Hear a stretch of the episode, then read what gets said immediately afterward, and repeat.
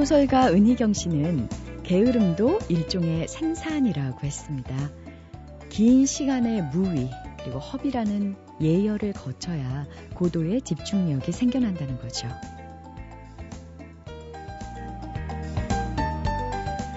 인도의 성자 크리슈나무르티는 게으름을 이렇게 얘기했습니다. 게으름이 어떻다는 것인가? 그냥 가만히 앉아서 먼 곳의 소리가 점점 가까이 오는 것을 듣는 것이 무슨 잘못이란 말인가? 가끔씩 조용히 앉아서 나무와 새, 사람과 별, 조용한 강물을 바라보는 것은 게으른 것이 아니다. 게으른 것이 잘못이라고 생각하기에 우리는 게으름을 탓하는 것이다. 그런가 하면 피에르 상소는요, 게으름의 즐거움이라는 책에서 게으름은 맞서던 것에서 한 발짝 뒤로 물러나는 것이라고 했죠.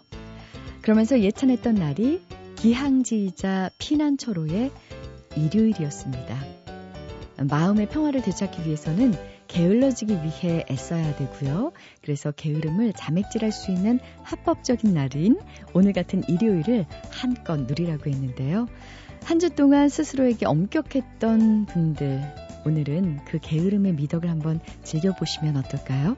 안녕하세요. 소리나는 책 라디오 북클럽 김지은입니다.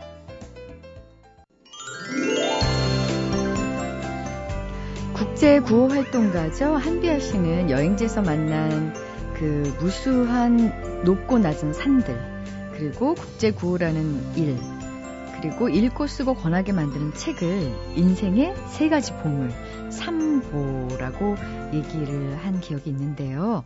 어, 누구에게나 보물일 수밖에 없는 책을 만나는 시간입니다. 책마을 소식, 오늘도 세종대학교 만화 애니메이션학과의 한창원 교수님 모셨는데요. 교수님. 네, 안녕하세요. 안녕하십니까? 네. 세 가지 보물이 뭐냐고 물어볼 것 같죠? 네. 저는 세 가지가 강의. 강의. 예, 그 다음에 방송. 방송. 그리고 책. 책. 아우, 욕심쟁이. 네. 그쵸? 네. 네. 그게 제가 제일 좋아하는 겁니다. 제일 좋아하는 네. 보물. 네. 그러면 그 중에서 두 개를 포기하라 그러면 뭘 포기하시겠어요? 저는 강의는 포기 못 합니다. 어. 저는 마지막 죽, 죽을 때도 강단에서 죽고 싶습니다. 강의하다가. 학생들이 힘들겠네요. 많이 힘들어하겠죠. 자, 오늘, 자, 오늘은 네. 어떤 책을 소개해 주시려는지요? 제가 과목 중에서요, 제일 싫어하는 과목이 수학입니다. 고등학교 때도 그랬고. 그렇게 생기셨어요. 네, 그렇죠. 네. 어떻게 생기면 수학을 싫어하게 생겼습니까? 인문학적으로 생기셨잖아요. 아, 그렇군요. 네. 아, 네. 깜짝이야. 근데 이 수학이라는 과목이 사실은 우리는 그런 얘기 하죠. 어, 시장에서 물건만 살 수 있으면 되지. 뭐 이렇게 어렵게 공부를 하냐. 그건 산수지요. 수학이 산수. 아니고. 수학은 논리를 얘기하는 겁니다. 그 문제를 해결해나가는 과정을 네. 어떻게 할 것인가 중요한 건데 음. 제가 그래서 사실 수학을 필요하다고 생각하지만 아직도 어려워하고 있고요. 특히 또 저를 닮아서 우리 아이들도 참 별로 안 좋아합니다 수학을. 그런데 오늘 소개드릴 책 바로 수학책입니다. 넘버 미스터리라는 음. 책인데요. 마커스 드 사토이라는 어, 옥스퍼드 대학 교수가 쓰신 책인데요. 저는 이 책을 읽으면서 아, 참 수학이라는 게 우리가 생각하는 것 이상으로 여러 가지 문제 해결에 대한 단초를 가지고 있구나 음, 하는 생각을 그래요? 하게 됐습니다. 랜던 클레이라는 미국인 사업가가 있습니다. 이 사람이요. 일곱 가지 아직도 전 인류가 풀지 못하고 있는 일곱 가지의 수학의 난제가 있대요. 그 난제를 클레이 연구소를 만들어서 그 난제를 푼 사람에게 한 문제당 100만 달러씩 상금을 걸어놨습니다. 그런데 그 수학 문제가 너무 어렵습니다. 우주의 모양은 뭐 이런 거죠. 도대체 어떤 모양일까 우주가? 음. 그런 게 사실 풀리지 않은 수학이랍니다. 그런 문제가요. 네, 바로 이 책은 이 넘버 미스터리라는 책은 그 중에 다섯 가지의 문제를 아주 쉽게 우리에게 해석해 줍니다. 답을 얘기해 주는 건 아니고요. 바로 이게 문제다. 첫 번째, 영원히 끝나지 않는 소수들에게 일어난 의문의 사건. 소수가 뭡니까? 소수 0점 이렇게 뭐뭐뭐 아, 그 소수 말고요. 네? 우리가 말하는 소수는 그 얘기입니다. 일과 그 자신 밖으로 나눠지지 않는 수. 와, 완전 유식해 보이세요. 네. 그 2, 3, 5, 7, 11, 13. 여기서 한 가지 질문이 나옵니다. 일은 소수일까요? 본래 예전에 있었던 문명 초기에는요 소수표의 첫 번째가 일로 시작한답니다. 일과 자신으로밖에 나눠지지 않는 수. 네, 그렇지만 현대 수학에서는 일은 소수가 아니랍니다. 왜요? 나눠줘봤자 또 자기이기 때문에 네. 그거는 일과 자기 자신이 아니잖아요. 일밖에 없으니까. 아. 그래서 일은 소수가 아니고요. 자기를 부정해야 되는 네, 거야. 그런 소수가 얘기입니다. 되려면. 그런데 저도 이걸 보고 참 재밌게 생각하는 거는요. 지금 소수를 어떤 규칙으로 소수가 연결되는가는 수학으로 못 풀고 있다는 거죠. 소수는요. 네. 2, 3, 5, 7, 11, 13 계속 늘어나는데 소수가 네. 그 소수의 규칙에 대해서는 아무도 지금 발견 못했다는 거죠. 그게 첫 번째 문제입니다. 100만 달러가 걸린 어, 17, 소수의 난제를 십, 푸는 것들. 9. 근데 보니까 뭐 150 같은 경우는요. 네. 3 곱하기 5 곱하기 10이잖아요. 네. 그렇죠? 15는 3 곱하기 5죠. 네. 그러면 15는 3과 5의 소수로 구성되어 있는 겁니다. 이 세상의 모든 수는 소수로 구성되어 있다는 그렇죠. 것이죠. 소수가 마지막이라는 겁니다.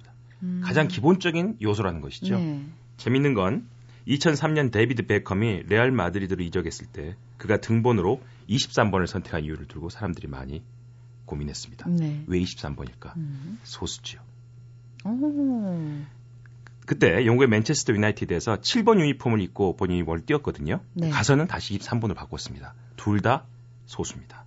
문제는 이 레알 마드리드에서 7번 유니폼은 이미 라울 곤잘레스가 입고 있었기 때문에 영국에서 온 매력적인 선수에게 자기 번호를 넘길 생각은 없었다는 사실인데 흥미있는 거는 그, 그 이- 같은 편에 있었던 모든 축구 선수들 번호가 다 소수였다는 겁니다. 그래요? 네. 그러니까 더 이상 내 번호는 다른 수로 구성되어 있지 않다는 얘기죠. 음, 멋있다. 그게 소수의 의미라는 것입니다. 네. 나는 나 혼자다라는 겁니다. 가장 근본이고 또 이런 이론도 있어요. 또 어떤 사람이 이렇게 얘기합니다. 베컴이 스타워즈를 너무 아끼기 때문이다. 영화 스타워즈 1편에서 레이아 공주가 감금된 감옥 번호가 AA23이었다. 네. 뭐 이렇게 여러 가지 얘기를 하는데 어렵다. 23이라는 소수 이야기가 전 보고서 아 소수를 사람들이 그렇게 생각한다는 것 자체가 이미 어떤 의미가 있는 게 아닐까 그런 생각이 들었는데 또 이런 이야기가 있습니다. 아 미국에서요 그 매미가 북미 대륙의 매미가 17년마다 한 번씩 엄청난 매미 때로 나타난답니다. 음. 근데 이게 저는 이것도 어떤 의미 17년마다 이게 어떤 의미일까 봤더니 소수의 소수로만 만들어진 해에 바로 매미를 잡아먹는 선적들이 가장 없대요. 오. 그래서 그 소수에만 소수로 이루어진 해에만 살아남은 매미들이 계속 그 소수의 해로 애를 또 낳는다는 거죠. 자식을. 그렇죠. 예. 이때 자식을 많이 번성시킬 수 있으니까. 그래서 소수의 그런 우리가 알지 못하는 아주 미스테리한 규칙들이 있다는 것이죠. 그렇군요. 근데 매미가 그걸 알고 하겠어요? 아니죠. 생태계의 그런 규칙을 몸으로 느꼈기 때문에 그렇다는 겁니다. 음. 매미가 왜 모른다고 생각하세요? 이 책에서는 매미가 모를 것이라고 써 있습니다. 네. 음, 그래서 저는 그렇다는 거죠. 저희 근데 소수가 가지고 있는 이런 묘한 규칙들을 아직도 수학에서는 풀지 못한다는 것이죠. 네. 그래서 바로 이렇게 우리가 알지 못한 다양한 수학의 재미있는 이야기들이 이 책에는 담겨져 있습니다. 그렇군요. 네. 아, 수학 얘기인데 수학 얘기 같지 않았어요, 오늘. 아니 근데 우리가 알고 있는 수학이 너무 부분적이더라고 이 책을 보니까. 그래요. 예를 들어서 주사위에서 비눗방울, 홍차 티백에서 논송에 이르는 가지 속이 우리가 그걸 밀입자라고 그러죠. 그 마이크로 입자까지 그 현미경으로 보면 아주 묘한 모양들을 가지고 있지 않습니까? 그 모양들 다 규칙이 있다는 거죠. 그게 수학이라는 겁니다. 책에서. 모르셨어요? 아 예. 저는 이 책을 통해서 알았습니다. 그리고 우리가 전쟁 때 쓰는 암호도 다 수학이고. 아유. 그래서 이런 것들에 대한 규칙을 이 책은 아주 쉽게 설명하고 있습니다. 굉장히 재밌는 책이네요. 마거스 드 사토이의 넘버 미스터리 오늘 함께 봤습니다. 빨리 읽어보고 싶은데요. 감사합니다. 고맙습니다. 잊혀질 뻔한 책, 묻혀질 뻔한 책을 소개해드리는 시간 뻔한 책. 이번 주에 소개해드릴 뻔한 책은요. 전북대학교 영문학과 왕은철 교수의 애도 예찬입니다. 어, 애도 예찬은요. 현대문학 출판사에서 출간됐던 미셸 뚜르니에의 예찬, 다비드 르 브루똥의 걷기 예찬, 그리고 최지천의 열대 예찬, 또 마르크 드 스메르의 침묵 예찬에 이은 다섯 번째 예찬 시리즈입니다. 애도 예찬 어떤 책일까요? 현대문학의 윤희영 팀장의 소개로 만나보겠습니다. 필자분은 전북대 영문과의 왕은철 선생님이라고 계시는데 몇 년 전부터 이제 선생님 어머님이 조금씩 조금씩 아프신 데가 이제 연로하시니까 나오시더래요. 그래서 세상에서 가장 먼저 내가 사랑했고 가장 오랫동안 사랑했던 어머니를 언젠가는 잃을 수도 것도 있겠구나라는 생각이 갑자기 들면서 내가 사랑하는 사람의 부재를 어떻게 견뎌야 할 것인가라는 그런 생각이 드셨대요. 그래서 문학에 나타난 죽음이나 그리움, 애도의 형식들은 어떻게 나타났는지 살펴보고 정리하고 본인의 마음도 추스르고 싶으셨다. 그렇게 말씀을 해주셨어요. 단순히 소설이나 시만을 이야기하신 건 아니에요. 사실은 폭풍의 언덕에 나타난 히스클리프나 캐서린의 사랑에 대한 이야기도 물론 했지만 성 경에 나타나는 욥의 이야기도 여기서 쓰셨고요. 에도라고 하면 가장 대표적이라고 할 수 있는 햄릿의 이야기도 들어있는 반면에 독일 군인과의 사랑을 이야기한 사진을 가지고 쓴 것도 있고요. 설령 모르는 이야기다 하더라도 앞뒤로 굉장히 필자분이 친절하게 설명을 많이 해주고 계세요. 충분히 이해할 수 있는 책이에요. 네, 어, 려울까봐 걱정하는 분들을 위해서 친절하게 잘 설명을 해주셨는데요. 애도 예찬 책 소개를 듣고 나니까 그 소설가 김현경 씨가 쓴 심리 에세이 좋은 이별이라는 책도 떠오르네요. 어, 살다 보면 정말 끊임없이 누군가를 혹은 무언가를 떠나 보내면서 살고 있고요. 그렇기 때문에 그 상실의 아픔을 소화해내기 위해서는 더 이상 우리 곁에 없는 것을 마음속에 간직하는 작업인 그 애도라는 과정이 필요하다는 내용이 담겨 있었는데 이 애도 예차는 문학에 나타난 그리움의 방식들, 이런 부제가 말하고 있는 것처럼요. 진정한 애도란 무엇인가, 어떤 것이어야 하는지를 문학 속에서 찾고 있다고 보시면 될 것 같습니다. 그 중에서도 윤희영 팀장이 가장 인상적으로 읽었던 대목이 있다고 해요. 이 대목이 이 책을 이해하는 열쇠가 된다고 들었거든요. 어떤 내용일까요? 제일 많이 나오고 있는 애도가 프로이드하고 데리다의 이야기가 계속 반복적으로 나오는데 두 사람의 의견이 너무 달라요. 애도는 빨리 이걸 다 털어버리고 새로운 자기 생활로 돌아가는 게 고인에 대한 애도고 이것이 참다운 애도다라고 프로이드가 얘기를 하고 데리다는 그에 비해서 진정한 애도는 완성될 수 없는 죽을 때까지 계속 하는 것이 애도다. 그래서 애도의 성공은 실패한 것이고 실패는 성공한 것이다 라면서 프로이드 이야기에 반박을 해서 이야기를 하거든요. 망은채 선생님께서는 데리다의 이야기에 조금 더 그 비중을 두고 쓰고 계시고요. 이 책을 읽어보면 많은 사람들이 진정한 애도라는 것이 다 잊어버리기 위해서 하는 건 아니고요. 고인을 더 기억하고 추억하기 위해서 하는 것이 애도고 잊지 않기 위해서 하는 것이 애도다. 그래서 이런 포인트로 읽으시면 이 책을 이해하시는 데 도움이 많이 되실 것 같아요. 네. 진정한 애도. 슬픔을 무작정 털어내고 빨리 잊어버리는 게 아니라 추억하고 오히려 기억하는 것이다. 라는 얘기. 어, 공감이 가네요. 어, 뭐든지 억지로 보내려고 하면 오히려 더 남는 것 같습니다. 제대로 보내기까지는 나름대로 충분한 애도 기간이 필요한 게 아닌가 싶기도 하고요. 애도 예찬을 읽다 보면 음, 이런 문장도 만날 수 있습니다. 사랑하는 사람을 잃은 사람의 슬픔은 탓할 게 아니라 해가 가고 달이 가도 다독이고 또 다독여야 하는 것임을 우리에게 깨닫게 해준다. 애도는 머리가 아니라 가슴의 문제고 논리가 아니라 감정의 문제다. 그리고 마침표가 쉽게 찍히지 않는 것이 애도의 본질이다. 애도는 잊기 위해서가 아니라 잊지 않기 위해서 하는 것일지 모르고 시간이 흐르면서 자꾸 희미해져 가는 기억과의 싸움일지 모른다. 네, 애도의 찬이 우리 독자들에게 주는 메시지는 무엇일까요? 현대문학의 윤희영 팀장의 얘기 마저 들어보겠습니다. 현대인들이 자기의 본능이나 자기의 본성들을 드러내지 못하고 강요당하는 면들이 많은 것 같아요. 사회적인 환경이나 뭐 이런 것들로 인해서. 그래서 심지어는 강요당하지 말아야 할 이 애도라는 건 정말 어떻게 보면 핵심의 문제잖아요. 내 지인이, 내 부모가, 내 사랑하는 누군가가 죽었을 때 직장인들도 사실 휴가를 쓰면서 장례를 치르고 나오면 다시 아무 일도 없던 듯이 업무에 복귀해서 일을 한다거나 이런 경우들 보면 스스로가 그렇게 그 치유되지 않은 채 일하는 것들을 너무 많이 보고 저 스스로도 그런 아픔을 느꼈었고요. 그래서 애도라는 것은 그렇게 정리되는 것들이 아니다. 그리고 강박에서 좀 놓여놨으면 하는 그런 생각이 있었고요. 치유받으시라고 권하고 싶었어요. 내가 힘들 때, 진정으로 누군가를 애도해야 될 때, 이럴 때는 이 책을 분명히 한 번은 다시 펴보시지 않을까라는 생각이 들어요. MBC 라디오 온몸으로 세상을 바꾸려고 했던 혁명가 하면 많은 분들이 벌써 체 게바라를 먼저 떠올리실 거예요. 그런데요, 멀리 남미까지 갈 필요 없이 우리나라에도 그런 혁명의 아이콘이 있죠. 그 중에서도 동학 농민운동을 주도했던 전봉주는 백성을 억압하는 봉건제도와 조선을 노리는 외세에 저항했던 대표적인 혁명가죠. 이번 주 북카페에서 만나볼 인물이 바로 녹두 장군 정봉준인데요. 지금부터 118년 전 역사의 경란기에 울려 퍼졌던 민중의 함성과 그 민중을 주도했던 전봉준의 삶과 그 당시의 시대를 전봉준 평전 봉준이 온다의 저자 이광재 작가와 함께 만나보겠습니다.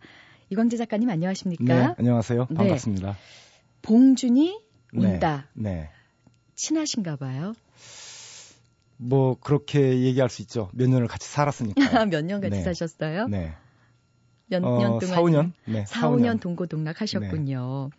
사실 이광재 작가는 1989년에 단편 소설 어, 그 아버지와 딸로 등단을 한 소설가로 저는 처음에 알고 있었고요. 네. 그리고 그 이후에 음, 내 가슴의 청보리밭인가요? 네네. 그 장편 소설집도 네. 내셨어요. 네. 근데 거의 20년간 어, 절필을 하시다가 네. 전봉준 평전을 펴내셔서 어, 저는 이게 혹시 소설집이 아닐까 네. 처음에 이렇게 생각하고 책을 펼쳤는데 평전이더라고요. 네, 평전이죠. 네, 일단 음, 앞에 책날개를 보니까 20여 년간 의도하지 않은 절필이라고 하셨는데 네. 의도하지 않았는데도 20년 동안이나 글을 끊으신 이유가 좀 궁금하네요. 어, 그건 뭐 일단 쓸 수가 없다는 제 나름대로의 어떤 한계 같은 것을 느끼고 있었고요. 그 다음에 더 중요하게는 에, 생계 문제였습니다. 가족과 아, 제가 먹고 살아야 하는 문제. 생계는 어떻게 보면 참 비루하지만 그러나 장엄한 것이잖아요. 어, 그거를 뭐 어떻게 할 수가 없는 처지여서 일단 그 문제부터 불을 껐죠. 아, 네, 네. 책이 참 두툼하더라고요. 소설일 줄 알았는데 네. 예, 평전을 쓰셨어요. 소설로 가고 싶었죠. 에, 소설로 가려고 머릿속에서 구상을 하고 있었어요. 그런데 실제로 제가 전봉준이라는 이름은 알고 있었지만 그 인물 자체에 대해서는 별로 아는 게 없었습니다. 그것이 에, 저를 소설보다 먼저 기록으로 한 인간을 어, 정리하도록 이끈 것 같아요. 음, 네. 그러면 이제 자료가 거의 없다. 네. 그리고 어, 정확도가 남아 있는 자료조차 이제 떨어진다. 네. 그리고 뭐 남아 있는 사람들의 진술이라든가 이런 것들이 엇갈리고 이런 것들을 이제 하나하나 퍼즐 맞춰가듯이 네. 답사도 다니시고 자료도 또 꿰어 맞추시고 이러셨어야 될 거 아니에요. 그런 수공업적인 작업들이 굉장히 고난스러웠지만 한편으로 재밌었습니다. 퍼즐 맞추기가 그렇잖아요. 에, 그에 상당히 머리를 많이 써야 되고 귀찮은 일임에는 분명하지만 그 꿰어 맞추는 재미가 있는 거잖아요. 에, 그런 재미 때문에 고난을 감수했던 것 같습니다. 네. 네. 봉준이 온다라는 평전 제목이 참 인상적이었어요. 네. 봉준이 전봉준이라는 인물은 아마 제가 생각할 때 제가 책에도 기록을 했지만 일반 백성들로부터 가장 사랑받은 어떤 장두 혹은 장군이 아니었나 싶습니다. 그래서 어, 별명으로도 부르고 음. 또 녹두 장군이라는 아주 앙증맞은 에, 애칭으로도 부르고 그래서 전봉준이라는 격식보다는 봉준이 이름도 매우 촌스럽잖아요. 네. 그렇게 써보는 것이 재밌겠다는 생각이 있었고 또 항상 시대가 힘들고 삶이 팍팍할 때 반드시 와야만 하는 존재로서의 전봉준. 에, 지금 역시도 에, 그런 국민들을 위로하고 위무해줘야 될 인물이 있어야 한다라는 판단이었죠. 그래서 온다. 에, 현재형이고 미래형이기도 합니다. 미래도 와야죠. 아, 녹두 장군이라는 별명이 어떻게 해서 지어진 건가요? 그러게요. 제가 시골에 다니면서 어, 오래된 할아버지 할머니들을 뵈니까 그분들은 지금도 그렇게 표현하시는 분들이 계세요. 전녹두, 음. 아, 전봉준 이렇게 표현하지 않고 전녹두가 아. 네, 이렇게 표현하시는 분들이 계세요. 그러니까 이 녹두라는 별칭이 에, 굉장히 광범하게 백성들 사이에 각인된 그런 별칭이자 애칭이었던 것 같습니다. 그런데 이 녹두가 어린 시절 전봉준이 살았던 에, 전북 고창이나 혹은 전북 김제 원평 이쪽 지역에서는 녹두라는 호칭이 안 나와요. 아, 제? 어른들을 만나보니까. 아, 그런데 그 이후에 이제 정, 전봉준 장군이 사셨던 정읍 지역에서는 녹두라는 표현이 나옵니다.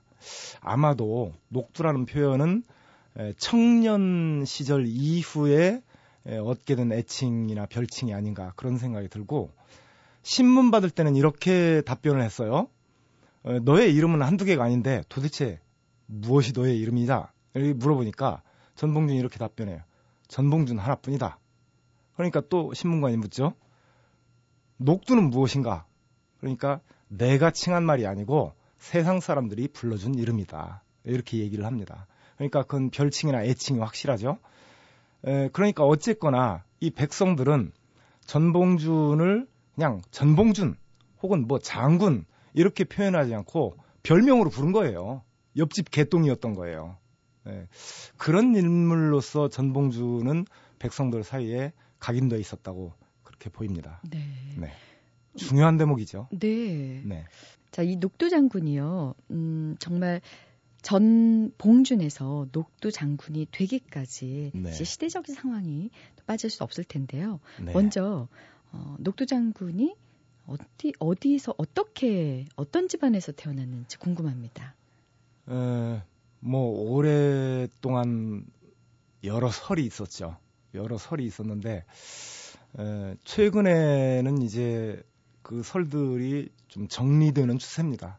에, 정리된 바에 의하면 전봉준 장군은 고창 당촌이라는 마을에서 에, 아버지 전창역의 외아들로 어, 이렇게 태어난 것으로 대개 학자들도 인정을 하고 있죠. 어떤 아버지였습니까? 그 아버지도 전봉준과 거의 유사한 인물이에요. 보면 에, 젊어서는 과거 시험을 준비했던 모양인데 에, 그 아버지 그러니까 전봉준의 할아버지죠. 에, 이름이 석풍인데 그 석풍이 죽고 난 이후에는 과거 시험을 그만둔 것으로 보입니다. 에, 당시 뭐 시골의 유생들이 과거 시험을 통과할 수도 없었고 왜냐하면 과거가 이미 에, 뭐그 농민들의 문제의식에 다 드러나지만 팔고 사는 예, 그런 걸로 전락하 상품으로 전락해 있는 시대였고 또 생계 문제가 역시 예, 심각했던 것처럼 보입니다. 그래서 그 당시에 머리에 글자가 들어있는 사람들 치고 예, 과거 시험은 볼 수 없고 그런 사람들이 택할 수 있는 방법은 딱 한 가지 설경 혀로 농사를 짓는 일이죠. 그게? 훈장입니다. 아, 네. 설경. 네. 혀로 농사를 어, 지어먹고 사는 일. 그래서 당시의 훈장들은 굉장히 소외된 지식인들이었죠. 따라서 매우 급진적이었습니다. 그렇겠네요. 네. 그럴 수밖에 없, 는 처지죠. 네. 아마 전창혁도 그런 문제의식을 가지고 있었던 사람이고, 그래서 정감록, 풍수설, 이런 거에 굉장히 관심을 많이 가졌던 사람으로 보였어요. 네, 이 현실 인식이 날카로워질 수밖에 없을 때는 다 그 시대적 상황이 있지 않겠습니까? 그렇죠. 네. 그래서 당시 그 아버지서부터 그리고 또 전봉준이 봉준에서 녹두 장군이 되기까지는 네. 어, 안팎으로 암울했던 시대에도 큰 역할을 했을 것 같은데요. 그 시대를 좀 설명해 주시겠습니까? 그 시대는 에, 세도 정치 60년 세도 정치가 끝나고 이, 대원군이 한 10여 년 집권을 하죠. 세도 정치 시기에 국가가 굉장히 피폐해졌어요. 그래서 진주에서 밀란이 일어나고 뭐 전국 각지에서 에, 하루도 빠짐없이 밀란이 일어나는 에, 그런 복잡한 시대였죠. 어, 대원군이 등장해서 10여 년 동안 그런 밀란을 수습하기 위해서 백성들을 위무하는 몇 가지 활동들을 합니다. 그러나 에, 어린 아들이었던 고종이 성장하고 나자 대원군이 권좌에서 밀려나게 되죠. 에, 고종은 국제적인 여러 상황들을 놓고 볼 때 개화가 조선이 나아가야 할 길이라는 인식을 한 것 같습니다. 아. 네, 고종과 어, 명성황후라고 일컬어지는 민왕후 개화가 나아갈 바라고 생각은 한 것 같은데 그 개화를 효과적으로 이룩할 수 있는 지혜, 힘, 그 다음에 능력이 네, 없었던 걸로 보여요. 아, 그래요? 네. 저희가 이제 학교에서 배울 때는요. 네. 어, 어떻게 보면 이제 명성황후는 네. 상당히 개방적이었다. 그러나 네. 흥선대원군은 말씀하신 것처럼 뭐 10년간 쇄도 정치를 함으로써 네, 네. 조선의 발전을 가로막은 인물이라는 그렇게 어, 편향된. 네. 그런 어, 교육을 받아왔는데요. 사실 이 책 전봉준 평전이죠. 봉준이 네. 온다를 꼼꼼하게 읽어 봤더니 명성황후나 흥선대원군을 보다 객관적으로 바라볼 수 있게 됐습니다. 네, 네. 음, 글쎄요. 간단히 얘기하자면 명성황후는 우리에게 조금 더 미화된 점이 좀 있었던 것 같고요. 아무래도 의세와의 예. 어, 대척 지점에 극단적으로 서 있었기 때문에 네. 또 흥선대원군 같은 경우는 오히려 이제 안 좋은 면이 많이 부각된 것 같은데 네, 네. 사실 어, 민중에게 환영을 상당히 받았다고요. 백성들에게 사랑받은 건 대원군이죠. 왜냐하면 백성들의 힘겨움을 어, 세금 감면이랄지 에, 이런 부분들을 어, 집권 세력으로서 실천했던 거의 유일한 사람 가운데 하나죠. 조선 후기에 에, 영정조 이후에 네. 그렇기 때문에 백성들의 대원군에 대한 신망은 굉장했습니다. 네. 그리고 음, 그리고 또 백성들의 입장에서는 개화가 그다지 달갑지 않게 보인 측면이 있어요. 어떤 점에서 왜냐하면 이 개화를 진행하는 데는 굉장히 많은 에, 자본이 투여됩니다.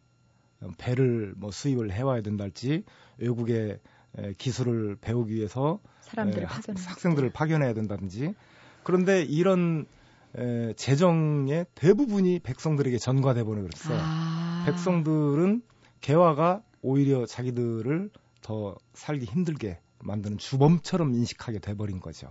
그러면 그 갑신정변도 네. 어떻게 보면 비슷하게 해석할 수 있을까요? 그렇죠.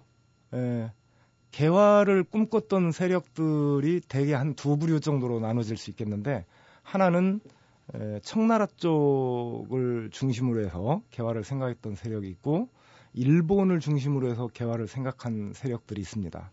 그중에 갑신정변을 일으켰던 김옥균, 박영효, 뭐 홍영식 어, 이런 분들은 친일적 개화파라고 얘기할 수가 있죠. 일본을 본받아서 일본처럼 에, 근대 국가를 이룩하자.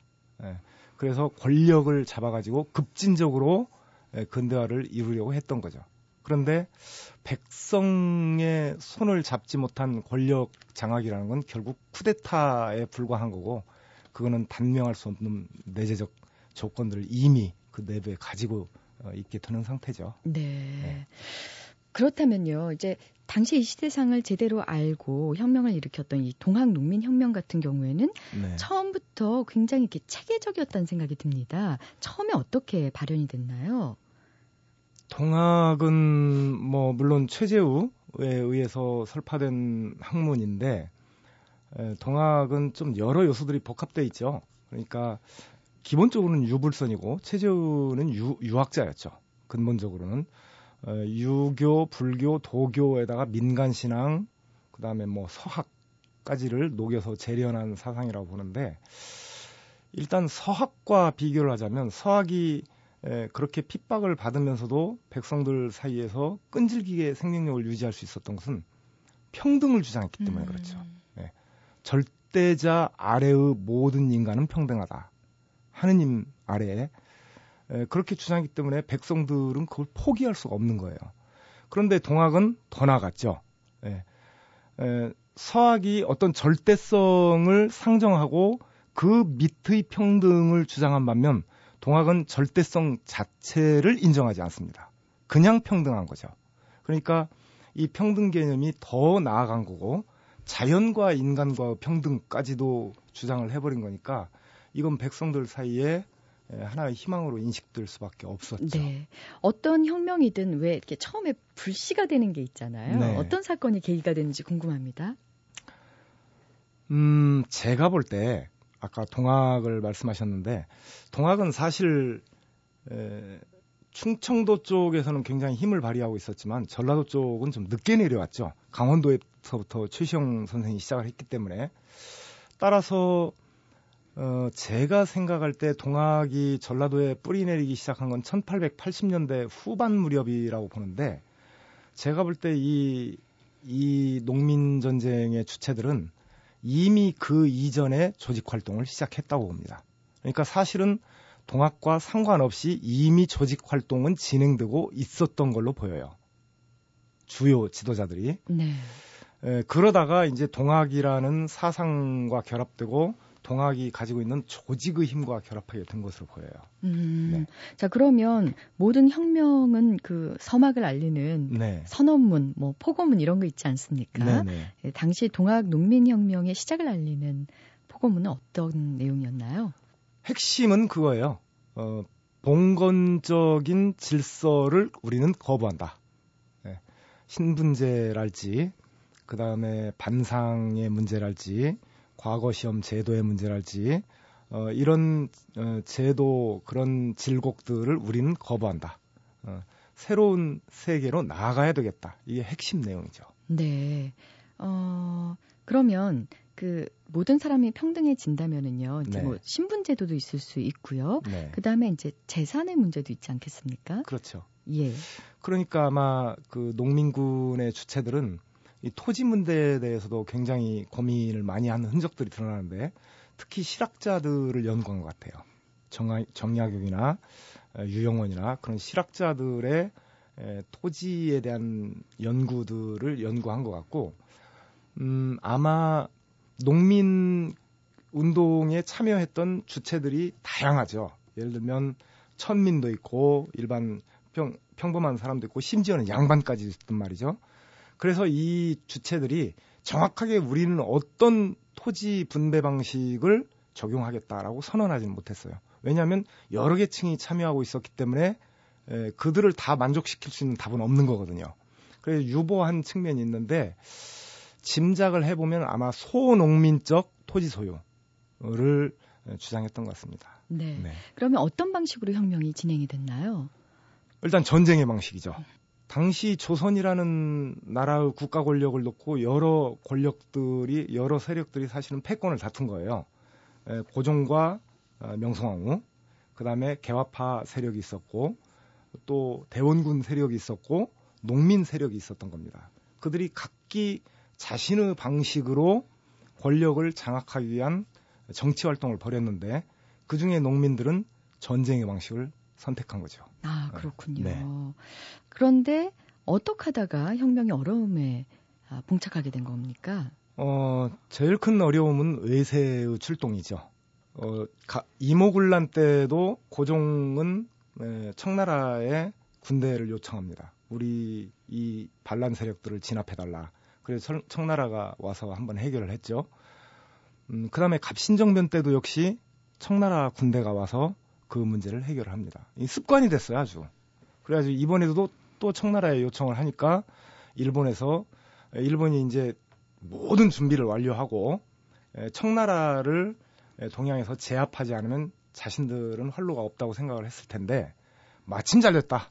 어, 니네 들어온 김에 우리도 가겠다. 붙겠다. 이참에. 그래서 어, 모든 준비를 하고 출동을 했던 거죠. 네. 이때 전봉주는 어, 일종의 타협안을 제안을 한 것으로 알고 있는데요.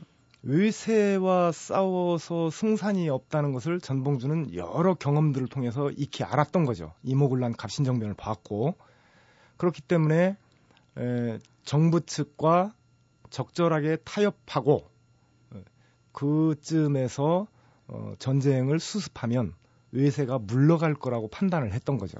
그러면 그때 다시 자웅을 겨루겠다. 이런 아마 판단이 있었던 것 같습니다. 네.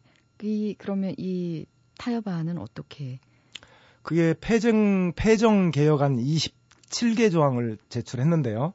현재는 14개 조항인가만 기록돼 있습니다. 판결문에. 예.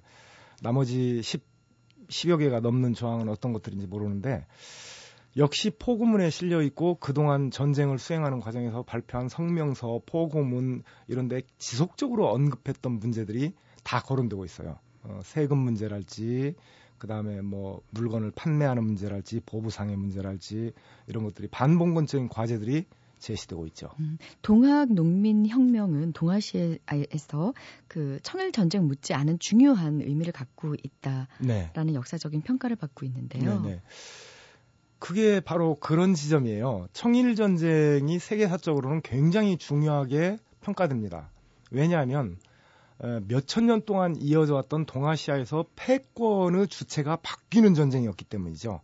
그래서 청나라 중국이 쇠퇴하고 일본이 새로운 패권자로 등장하는 그런 승부를 내는 전쟁이었기 때문에 청일 전쟁이 중요한데 동학농민혁명이 중요한 것은 말하자면 제국주의 일본이죠.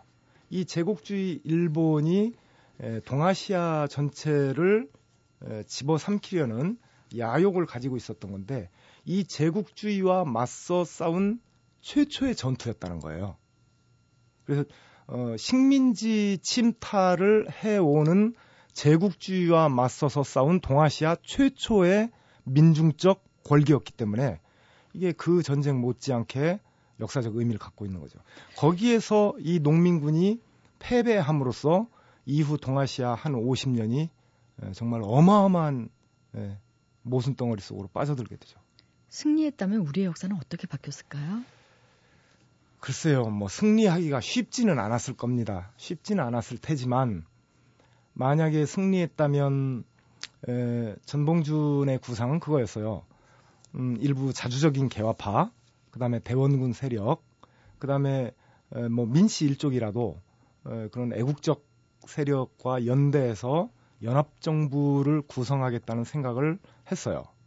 연합정부를 구성하고 그 사람들이 에, 외세 외국 문물의 문제랄지 근대 문물이랄지 이런 것들을 좀 더 깊이 이해하고 학습할 계기가 주어졌다면 아마 모르긴 몰라도 구체제로 돌아가기보다는 새로운 체제로 나아갔을 가능성이 높다.